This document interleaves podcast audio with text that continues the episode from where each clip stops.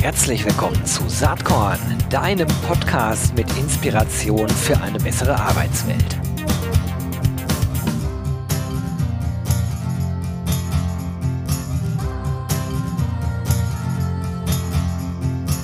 Hallo und herzlich willkommen zum Saatkorn Podcast. Heute mal wieder mit äh, einem Gast aus der Praxis. Da freue ich mich ja immer ganz besonders drauf. Also was meine ich damit? Jemand, der Personalarbeit wirklich vor Ort macht. In dem Fall mal kein HR-Tech-Unternehmen, auch nicht zu abstrakt.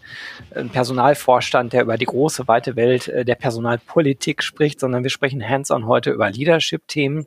Und zwar bei der Firma Everphone. Und zwar mit Volke Christoph Gregor. Er ist Director People and Culture bei Everphone. Herzlich willkommen, Volke. Ja, danke dir, Gero. Ich freue mich sehr, heute hier im Podcast sein zu dürfen. Das freut mich auch total. Ähm, bevor wir in Medias Res gehen, äh, Stichwort Leadership und äh, Kultur, vielleicht äh, kannst du uns einmal berichten, wie du eigentlich bei Everphone gelandet bist. Du bist ja schon längere Zeit im HR-Kontext unterwegs. Ähm, ja. Erzähl doch mal.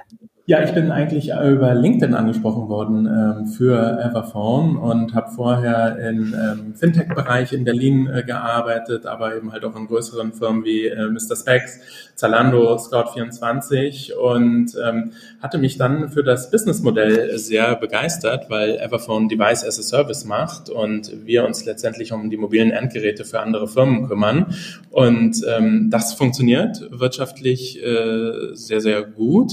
Das ist auch sicherheitstechnisch äh, die Zukunft. Ähm, und äh, dann hat mich das Geschäftsmodell begeistert. Die Führungskräfte bei Everphone haben mich äh, begeistert. Ähm, genauer gesagt, äh, meine direkte Vorgesetzte, unsere Geschäftsführerin und CFO, aber eben halt auch unser Gründer Jan. Und da haben wir sehr, sehr schnell gemerkt, dass wir so denselben Mindset haben, was Führung betrifft. Und äh, dann sind wir glücklicherweise auch zusammengekommen. Super.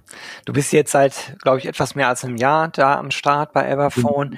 Mhm. Ähm, wo, wo, seid ihr? Ist das äh, Hamburg oder wo, wo bist du verortet? Nee, ich bin selbst Hamburger. Das äh, sieht man, glaube ich, auch in meinem LinkedIn-Profil. Aber ähm, wir selbst als Firma sitzen in äh, Berlin. Wir haben hier direkt am Checkpoint Charlie unser ah, okay. Headquarter, wenn man das so nennen möchte. Wir haben noch einen weiteren Standort ähm, in Kreuzberg und dann haben wir noch ein Office in München und nicht zu vergessen unser Miami Office. Wir sind auch auf dem amerikanischen Markt ähm, aktiv und äh, da fragen auch immer gleich alle Leute, ach Mensch, da müssen wir mal eine Dienstreise nach Miami machen. Und schon da gewesen. Ich selbst äh, noch nicht. Nee, äh, wir machen äh, sehr, sehr viel remote. Von daher funktioniert das mit Amerika auch immer ganz gut so. Ja, das ist ganz witzig, ne? Also diese, diese Remote-Geschichte, ähm, da, da freut man sich drüber. Aber in dem Fall, wenn, wenn Miami das Thema ist, dann denkt man vielleicht, hm, wäre doch mal ganz schön, da hinzukommen. Aber ja. vielleicht noch eine Frage zu Everphone. Wie viele Leute seid ihr denn in dem Gesamt? Unternehmen? Ja, wir sind aktuell ähm, knapp äh, 300 Leute bei Everphone und ähm, ja, wir würden uns ähm, auch eher so als als Grown-up äh, bezeichnen, als als Start-up, äh, weil Everphone gibt es ähm, schon schon sechs Jahre und das ist natürlich ähm, was, wo man schon aus den Kinderschuhen so ein bisschen herausgewachsen ist. Hm. Das ist auch gut für unser Thema. Wir wollen ja so ein bisschen über Leadership sprechen, über Culture. Äh, ich finde ja cool, dass du den Titel äh, People and Culture hast und nicht irgendwie sowas wie Direktor Human Resources. und ähm, was mir übrigens auch gefällt, ist im Hintergrund hängt ein Poster bei dir. Das können natürlich jetzt die, die zuhören, nicht sehen. Ich sehe es aber. We're powered by good people. Das genau. gefällt mir total gut, weil das äh, eine sehr starke Aussagekraft hat. Ne? Also viele äh, denken das ja immer so abstrakt. Äh, was ist Kultur? Was sind die Stärken eines Unternehmens? Was ist eigentlich schlechthin der Wettbewerbsdifferenzierungsfaktor? Ich glaube, es ist die Unternehmenskultur und ich weiß aus unserem kleinen Vorgespräch, du siehst das genauso.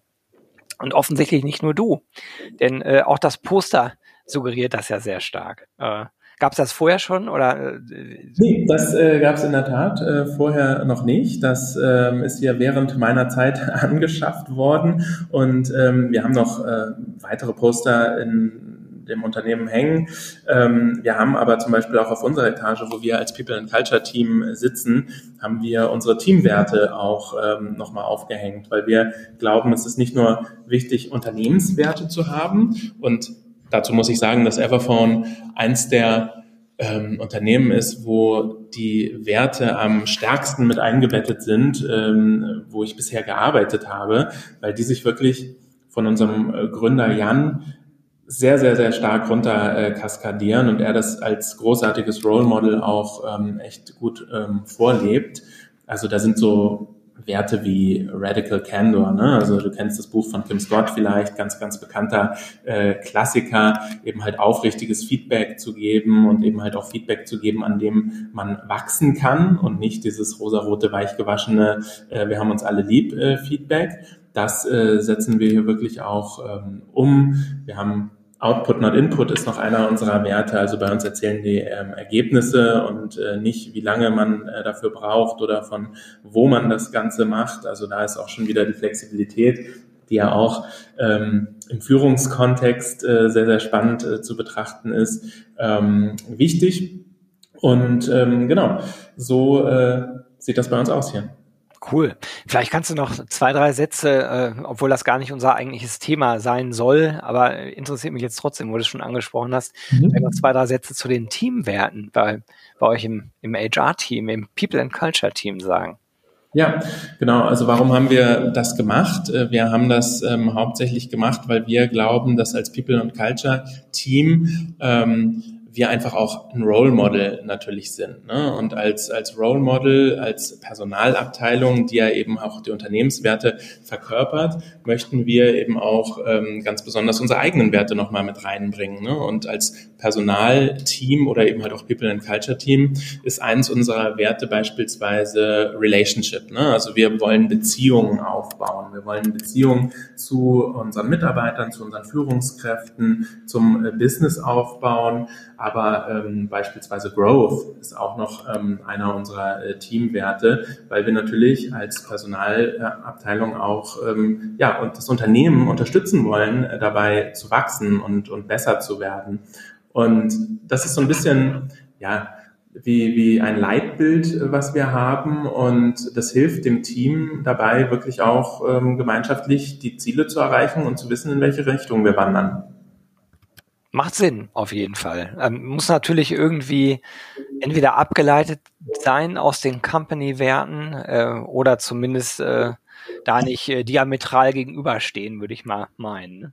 Ja, genau. Wir haben das äh, nicht einfach nur in einem Brainstorming äh, gemacht, sondern wir haben da wirklich einen wissenschaftlich fundierten Teamcheck gemacht, wo alle Teammitglieder dementsprechende Fragen äh, bekommen haben und haben dann diese Auswertung gemeinsam uns angeschaut und haben wirklich geschaut, was sind denn unsere Werte als Team, was sind aber eben halt auch unsere unterschiedlichen äh, Kompetenzen, die wir mitbringen und wie können wir unsere Kompetenzen ähm, gemeinsam so einsetzen, dass äh, wir als Team eben noch erfolgreicher sind. Und ich kann diesen Teamcheck beziehungsweise auch Teamwerte wirklich nur jedem empfehlen. Und das adaptiert sich auch im Unternehmen. Also wir haben auch schon andere Bereiche, wie zum Beispiel den Finance-Bereich oder auch das Business Development, die äh, genau dasselbe jetzt nachmachen. Und ähm, ja, das kommt sehr gut an. Super. Wir wollen sprechen vornehmlich über Leadership und vielleicht auch äh, Company Culture. Mhm. Ähm, es, die Themen hängen ja total eng miteinander zusammen. Und du hast eben schon geschildert, dass eigentlich äh, es ultra wichtig ist, dass vom Top-Management so eine Kultur, so ein Werteverständnis äh, vorgelebt wird. Und damit eigentlich auch ein Role Model für Leadership, würde ich mal implizieren. Ne? Ja. Du nix. Ähm, was sind, was sind jetzt so die, die großen Herausforderungen äh, bei Everphone gewesen, als du gestartet bist, ähm, in diesem ganzen Kontext? Gab es da Veränderungen in dem Jahr? Oder vielleicht gibt es auch aus deiner Perspektive Erkenntnisse, wo du sagst, also das unterscheidet sich sehr stark von Unternehmen, wo ich vorher war, wenn man über die Team, äh, Themen Leadership und Culture spricht. Ja. Also was sich auf jeden Fall sehr, sehr stark von Unternehmen unterscheidet, wo ich vorher war, ist ähm, die Eigeninitiative von unseren Mitarbeitenden und Führungskräften im Hinblick auf äh, Themen, die sie interessieren und auch selbst bewegen. Ich spreche konkret von ähm, sogenannten ERGs, also unseren Employee Resource Groups, die sich jetzt im Laufe der letzten Monate ähm, sehr, sehr stark auf und ausgebaut haben. Wir haben ähm, ganz, ganz großen Andrang, kann man es fast schon nennen, in unserer ähm, ERG LGBTQIA+. Ähm, da sind über 30 Mitarbeitende äh, drin, also nicht nur Community Member, sondern eben halt auch Allies. Und ähm, da werden viele Aktionen einfach komplett eigeninitiativ ähm, organisiert, sei es, dass es irgendwie ein gemeinsames Frühstück ähm, zum CSD ähm, ist und dann alle Leute vorher ins Büro kommen und danach ähm, auf die Parade gehen. Ähm, wir hatten jetzt neulich vor ein paar Wochen ähm, eine Transperson bei uns im Büro, die uns einfach von ihrer Geschichte erzählt hat, aber auch gesagt hat, wie wichtig es doch ist, eben halt einfach als Unternehmen, als Führungskraft, als Kollege eben halt auch diesen Weg mit zu begleiten und zu unterstützen oder wie wir eben halt auch als Unternehmen ähm, Transpersonen im Recruitingsprozess ansprechen können. Ne? Also ein ganz, ganz wichtiges Thema, was ähm, ich persönlich auch sehe, dass es zum Beispiel auf LinkedIn ähm, viel, viel mehr Bedeutung aufnimmt. Aber was du eingangs sagtest, ähm, die Bedeutung von Kultur in Führung, das ist, glaube ich, was, was eben halt auch dem Titel von dem Podcast heute ähm, sehr, sehr nahe kommt. Also die Veränderung der Leadership-Landschaft. Und die sehe ich eben halt sehr, sehr stark einfach auch in der Verantwortung einer Führungskraft, die Unternehmenskultur wirklich mit zu verkörpern als Role Model, aber eben halt dann auch ins Unternehmen an die Mitarbeiter weiterzugeben, runterzubrechen. Und ich denke, die ähm, Unternehmenskultur, die prägt das Führungsverhalten, ähm, schafft aber eben halt auch eine positive Kultur, die Zusammensein, äh, also Zusammenarbeit meine ich und Engagement ähm, unterstützt. Und ich glaube, Führungskräfte müssen einfach heutzutage viel, viel stärker darauf achten, dass sie eine Kultur schaffen in ihren einzelnen Teams, aber eben halt auch in der gesamten Organisation, die individuelle Entwicklung unterstützen, aber eben halt auch so Werte wie Respekt und äh, Vertrauen fördern. Das, das hört sich immer so einfach an und das hört sich auch so an, äh, dass, dass man natürlich innerlich nickt und sagt, ja, das ist auf jeden Fall so. Die Herausforderung bei diesen Themen ist ja in der Regel äh, nicht die Erkenntnis, sondern ist eigentlich die Umsetzung. Ne? Wie bringt man genau. das in place? Du hast ja eben schon ein äh, Praxisbeispiel genannt mit den äh, Employee äh, Resource äh, Gruppen. ERGs. Ähm, mhm. Aber ihr habt noch weitere äh, Themen. Ne? Ihr habt, glaube ich, auch äh, eine Leadership Training äh, Unit. Ähm, vielleicht kannst du auch ein bisschen sagen, wie ihr wirklich sicherstellt als Organisation, aber auch als HR-Team, dass äh, die Führungskräfte da nicht allein gelassen sind, sondern dass sie einen Rahmen haben, innerhalb dessen sie sich orientieren äh, können, um dann entsprechend zu agieren, so wie du es gerade beschrieben hast. Genau, und wir sind da definitiv auch noch nicht da, wo wir sein wollen als, als Firma. Wir sind äh, da noch nicht äh, perfekt.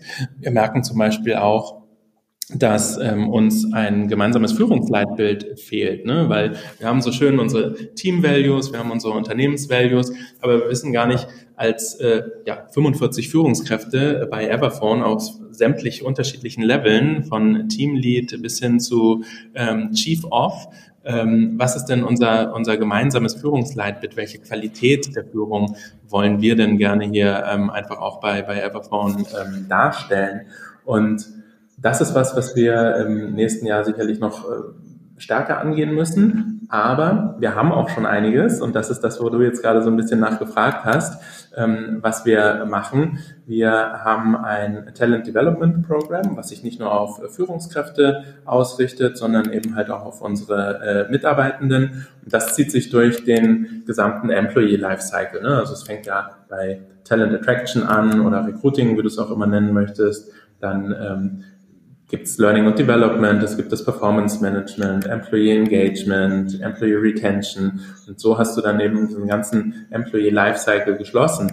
Und was wir eben halt wollen, ist, dass wir zum Beispiel durch äh, Mentorships und Coachings, ich habe das Glück, ich habe zwei Coaches in meinem Team, die eben halt auch mit Führungskräften regelmäßig ähm, agieren und diese coachen. Wir haben ein Mentorship-Programm, äh, was wir dieses Jahr gelauncht haben, was wirklich ähm, sehr, sehr gut ankommt und auch ausgesprochen viel Spaß macht, weil ich selbst als Mentor in diesem Programm auch mit drin bin. Und wir haben zwei Formate. Wir haben das One-on-One-Mentoring, wo eben halt erfahrenere Führungskräfte oder Mitarbeiter ähm, mit einer juniorigeren ähm, Mitarbeiterin oder einem juniorigen Mitarbeiter ähm, zusammen dieses Mentorprogramm machen. Und wir haben auch ähm, Group Mentoring, wo zum Beispiel unsere CFO und ich als, als äh, Leader mit drin sind und dann eben halt eine Gruppe an Mitarbeitern haben, mit denen wir dann zu unterschiedlichen Themen ähm, sprechen. Also das wird sehr, sehr gut angenommen.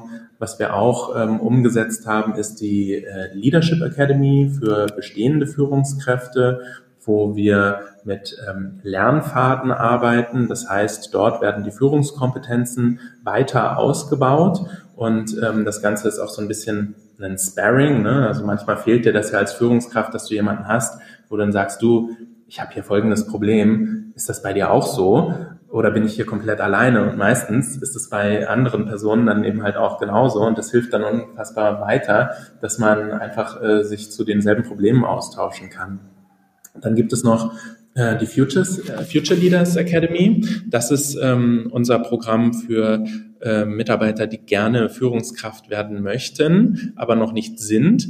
Da gibt es aber auch nicht die Garantie, wenn du das jetzt gemacht hast, dass du sofort in eine Führungsposition ähm, befördert wirst, sondern das ist mehr oder weniger ein Ausblick darauf, was es denn bedarf, eine Führungskraft zu sein und ähm, was eben halt auch die Rolle bedeutet.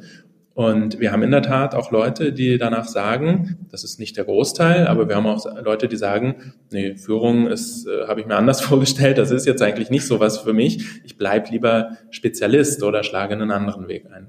Absolut. Also, habt ihr schon eine ganze Menge äh, an Tools und Instrumenten am Start. Was sind denn so die, die größten Challenges? Ich stelle mir vor, dass du in der Organisation gut mitbekommst, wo eure Führungskräfte ja strugglen, wäre jetzt übertrieben, würde ich sagen, puh, das sind, das sind so Herausforderungen, mit denen wir umgehen können. Und was, was sind dann so vielleicht Dinge, die sich rauskristallisieren über, über äh, die verschiedenen Führungskräfte hinweg. Jeder wird so seine individuellen Themen haben und jede. Aber es gibt vielleicht auch ein paar Themen, wo du sagst, das sind so typische äh, Leadership Challenges, die, die wir bauen, die wir haben. Ja.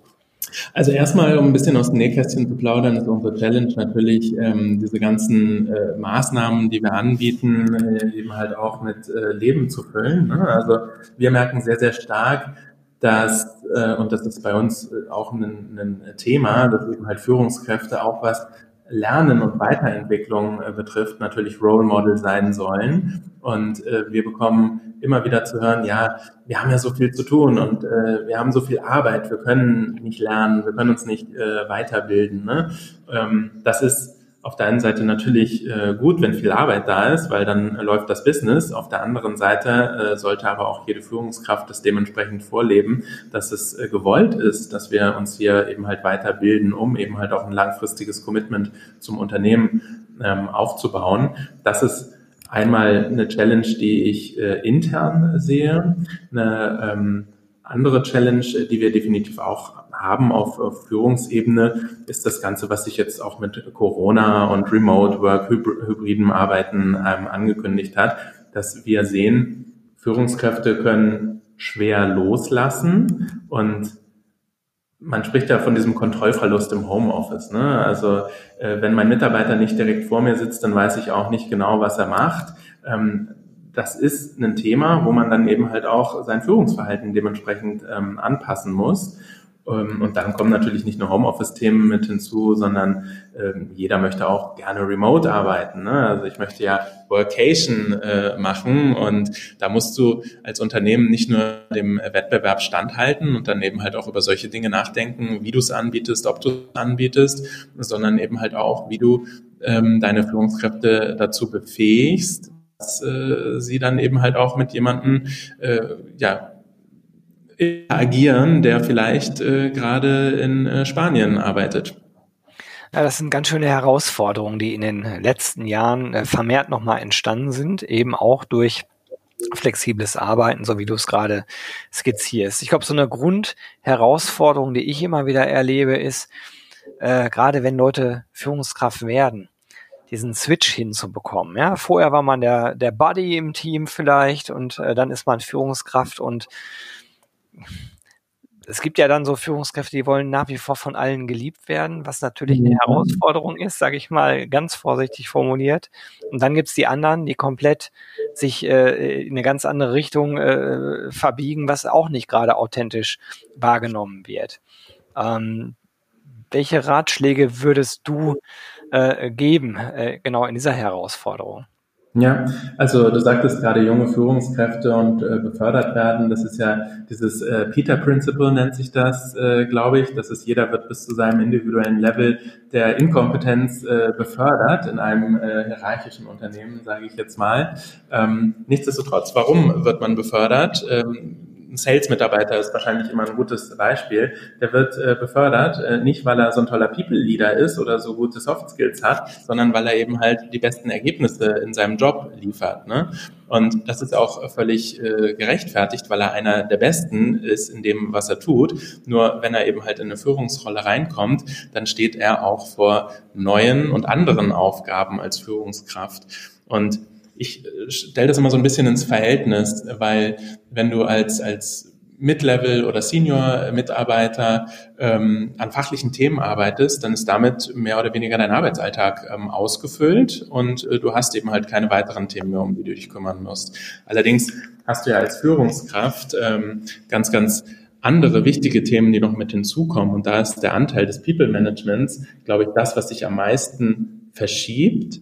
Ich würde mir wünschen, wenn Führungskräfte 80 Prozent ihrer Arbeit People Management machen und 20 Prozent sich um fachliche Themen wie beispielsweise Eskalation, Spezialfälle und ähm, schwierige Aufgaben äh, kümmern, aber eben halt in den 80 Prozent, wo sie das People Management ähm, machen, dass sie da coachen, befähigen, Sparing-Partner sein für Mitarbeiter, Mitarbeiter entwickeln, ähm, Role Model sein und äh, sowas eben halt ähm, angehen. Und das ist wirklich immer wieder diese Herausforderung, die ich eingangs schon angesprochen habe, dass man als Führungskraft einfach auch loslassen muss. Man muss loslassen und seinen Mitarbeitern Vertrauen schenken, weil das sind alles erwachsene Menschen. Und wenn ich dann höre, dass äh, Leute zurück ins Office gezwungen werden, weil sie ja von 9 bis 17 Uhr dort sein müssen, dann glaube ich, ist das nicht der richtige Weg, weil erwachsene Menschen können selber entscheiden, wann und wo sie am produktivsten sind.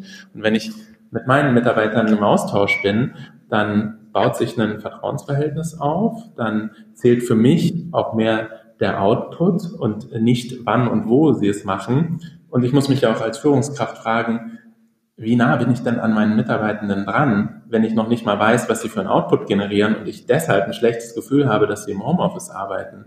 Und ähm, das ist was, was nicht nur junge Führungskräfte natürlich lernen müssen, sondern was wir auf allen Senioritätsleveln sehen und wo ich selbst, und das sage ich auch ganz, ganz klar, auch erstmal realisieren musste, was ich da überhaupt abgeben muss oder wie ich eben halt auch dieses Loslassen für mich einfach bewältigen kann. Ich glaube, man kann es dann bewältigen, wenn man wirklich bewusst daran arbeitet, eine Vertrauenskultur aufzubauen und eben keine Misstrauenskultur zu mhm. leben. Das ist zumindest so mein Credo. Ähm, und man muss sich dann als Führungskraft, glaube ich, sehr stark überlegen, wo man wann eigentlich interveniert.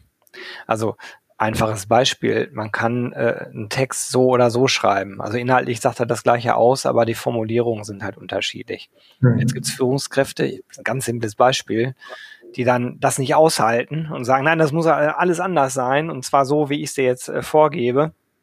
äh, wenn ich das mache und in dieses Mikromanagement äh, verfalle, dann habe ich natürlich keine Zeit mehr für den eigentlichen Job der Führung. Ne? Und ich glaube, man muss sehr stark abstrahieren, wo Intervention überhaupt erforderlich ist und wo nicht. Das ist so meine, meine Erkenntnis. Du nix gerade. Wie, wie, wie, wie ist das bei euch im Unternehmen? Also vermittelt ihr das in diesen Schulungen? Und das ist natürlich was, das sind ja Muster, die ablaufen in einem selbst, die man teilweise äh, unbewusst hat und gar nicht so mitbekommt. Ne? Ich habe gerade hauptsächlich genickt, weil ähm, sich genau das, was du gerade gesagt hast, auch so in unserer ähm, Mitarbeiterumfrage wiederfindet. Also wir machen eigentlich drei Umfragen pro Jahr, wobei ähm, zwei eher zu einem kulturellen Background sind ähm, und unsere allgemeine Mitarbeiterumfrage äh, dann ist. Und wir machen immer ein, eine Umfrage äh, zu einem variablen äh, Thema. Und äh, das war in der Tat dieses Jahr zum äh, Thema Führung. Und äh, da haben wir unsere Mitarbeitenden gefragt, wie sie denn Führung bei Everphone wahrnehmen. Und das waren extrem spannende Ergebnisse, die wir daraus gezogen haben. Unter anderem, dass ähm, unsere Werte und da ist der Wert, den ich bisher noch nicht genannt hatte, Make Mistakes and Learn, dass das einer der wirklich höchst gewertetsten Fragen gewesen sind. Also dass die Führungskraft diesen Wert regelmäßig zeigt und Fehler machen hier somit auch erlaubt ist, was einfach ähm, sehr, sehr wertvoll ist, denn wo keine Fehler passieren, passieren auch keine innovativen äh, Dinge. Das heißt, du musst Dinge einfach ausprobieren, um äh, dann später auch damit erfolgreich sein zu können. Und das finde ich ähm, ganz, ganz toll, dass eben halt ähm, unser, unser Unternehmenswert da auf, auf Platz eins in der Umfrage ist. Aber ganz, ganz weit oben angesiedelt ist eben halt auch das, was du gerade angesprochen hast, nämlich das ganze Thema ähm, Freiheit.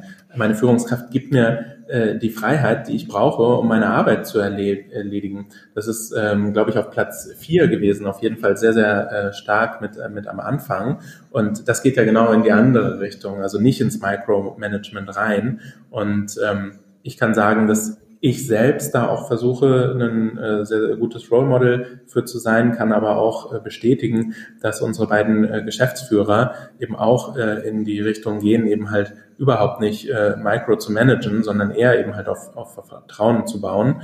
Und ich erinnere mich noch an mein äh, Gespräch mit, mit ähm, unserer äh, CFO, kurz bevor ich angefangen habe. Äh, sie meinte, ja, mir ist es völlig egal, von wo aus du arbeitest, Hauptsache deine Ergebnisse stimmen. Und dann der zweite Satz, äh, als ich gefragt habe, ähm, wann stimmen denn meine Ergebnisse für dich, da meinte sie, äh, nimm's mir nicht böse, aber wenn ich von dir nichts mitbekomme. Also nicht, dass sie meinte damit natürlich nicht, dass sie äh, keinen Kontakt zu mir möchte, sondern dass ich eben halt den Rücken frei halte. Und ich glaube, genau so funktioniert es dann eben halt auch nur, dass du dich auf deine äh, Mitarbeiter äh, verlassen musst, aber äh, die Mitarbeiter müssen sich auf ihren Chef verlassen können. Und der, der muss dann da sein, wenn sie ihn brauchen. Ich habe so einen, so einen inneren Glaubenssatz inzwischen, der sich so im Laufe der Jahre rauskristallisiert hat. Wenn mich jemand so fragt, was, was willst du denn als Führungskraft verkörpern? Dann sage ich mal im, im besten Sinne eine Berechenbarkeit. Also dass die Mitarbeitenden wissen, woran sie sind, was die Werte sind, äh, die relevant sind und nach welchen Prinzipien äh, wir arbeiten. Also keine bösen Überraschungen, ja. Launenhaftigkeit kann man leider nicht ausschließen bei mir, muss ich gestehen. aber, äh, aber dann halt auch äh, ein gewisses Maß äh, äh, damit umgehen zu können, wenn halt Kritik zurückkommt. Ne? Das ist auch eine ständige Challenge. Also das Thema Berechenbarkeit finde ich eigentlich relativ wichtig. Und noch ein Punkt, da interessiert mich auch deine Meinung dazu. Mhm. Wenn mich jemand so fragt, ja, woran mache ich denn fest, ähm, ob, ob ich gut führe? Ich mal sagen, ja, was erwartest du denn? Wie willst du denn selbst geführt werden? Dann stell dich mal vor den imaginären Spiegel und leite da aus ab, wie du vielleicht andere führen würdest. Normalerweise kommt man damit, glaube ich, auch schon relativ weit mit, mit dem Gedankengang. Ich glaube, in dem Fall ist es ganz, ganz klar einfach die gegenseitige Erwartungshaltung, die definiert und auch ausgesprochen sein muss. Ne? Weil als Menschen tendieren wir ja immer ganz, ganz stark dazu, uns unsere eigenen Gedanken zu machen und uns Szenarien im Kopf auszumalen, die dann ähm, ganz, ganz schlimm sind und auch überhaupt nicht der Realität entsprechen. Aber wenn du als äh, Mitarbeiter und als Führungskraft eben halt klare Erwartungen setzt und die eben halt nicht nur als Einbahnstraße kommunizierst und ich dir sage als Führungskraft, was ich von dir erwarte, sondern es auch völlig legitim ist, als Mitarbeiter Erwartungen zu stellen an die Führungskraft und das klar und ausgesprochen ist, dann hast du eben halt schon einen riesengroßen Schritt in Richtung äh, Vertrauen einfach äh, gemacht und äh, das hilft ähm, unglaublich dabei, einfach eben halt auch die eigene Leistung ähm, zusammen einzuschätzen. Und ich sage immer, eine Probezeit beispielsweise ist keine Einbahnstraße. Ich sollte in einem Probezeitfeedback auch nichts erfahren, was ich noch nicht gehört habe. Und genauso ist es dann eben halt auch in einer Performance Review, die unterjährig stattfindet. Wenn da irgendwelche Dinge aus der Schublade geholt werden, äh, dicke Klopper, die mich jetzt äh, wundern, wo ich sage, wow, warum hast du denn jetzt zwei oder drei Monate gewartet, um mir das jetzt hier auf den Tisch zu legen? Dann läuft irgendwas falsch In einem vernünftigen Performance-Gespräch sollten keine Dinge angesprochen werden, die einen wundern, weil das Feedback sollte so instrumentalisiert sein im Arbeitsalltag, ähm, dass das eben halt ongoing ist. Das ist wirklich ein gutes Statement. Gefällt mir sehr, sehr gut. In Anbetracht der fortgeschrittenen Zeit stelle ich jetzt schon meine letzte Frage. Und zwar würde mich interessieren, Satron hat ja den Claim Inspiration für eine bessere Arbeitswelt. Gibt es irgendwas, was dich in letzter Zeit inspiriert hat? Oder Lust hast, das jetzt zu teilen? Was mich inspiriert hat, ähm, ich glaube, mein äh, Neffe inspiriert mich. Das ist aber eher aus dem äh, Privatleben, nämlich einfach ähm, Dinge mit Begeisterung und ähm, auch ja ohne Vorurteile ähm, zu sehen, weil ich habe unfassbar viel mit Menschen zu tun und es sind, äh, das muss ich ganz offen zugeben, auch immer wieder Menschen mit dabei, wo es mir teilweise schwer fällt, mich in deren Situation hineinzuversetzen. Und wenn du dann so ein Kind hast, was einfach ähm, ohne Vorurteile Neues entdeckt und dem gegenüber offen steht, dann transferiere ich das manchmal auch auf meine berufliche Situation und versuche da auch ähm, ja, Neugierde zu entwickeln. Finde ich eine super Inspiration. Ganz, ganz herzlichen Dank, Volke, dass du dir Zeit für Saatkorn genommen hast. Ich wünsche dir weiterhin ganz viel Spaß und Erfolg im Bereich People and Culture bei Everphone und ja, sei es mal Danke. Danke dir, Gero. Hat Spaß gemacht. Bis bald. Ciao. Ciao. So, das war's mit dieser Saatkorn Podcast Episode habe aber noch kurz zwei Tipps für dich. Und zwar einerseits das Embrace Festival 2024. Ähm, ich bin gerade dabei, das ganze Programm zusammenzustellen. Das Motto wird sein Embrace Tech, Data and Purpose to Recruit and Retain. Und es gibt wieder massenweise Case Studies, äh, coole Gäste, coole Keynotes, ähm, volles Programm, was äh, den Namen Festival wirklich verdient hat am 5. und 6. Juni in Berlin. Würde mich sehr freuen, wenn wir uns da sehen. Tickets gibt es ab sofort. Den Link dazu findest du in den Show Notes. Und gleichfalls in den Show Notes findest du auch den Link für den Saatkorn Newsletter. Jeden Sonntag gibt es da die volle Packung Recruiting, Retention und HR Tech. Das Ganze natürlich kostenlos, ähm, gespickt mit allem Content, mit Podcasts und äh, oft auch mit Verlosungsaktionen. Und auch den Link gibt es in den Show Notes. Und jetzt ist das Werbeprogramm auch vorbei und ich sage einfach bis bald.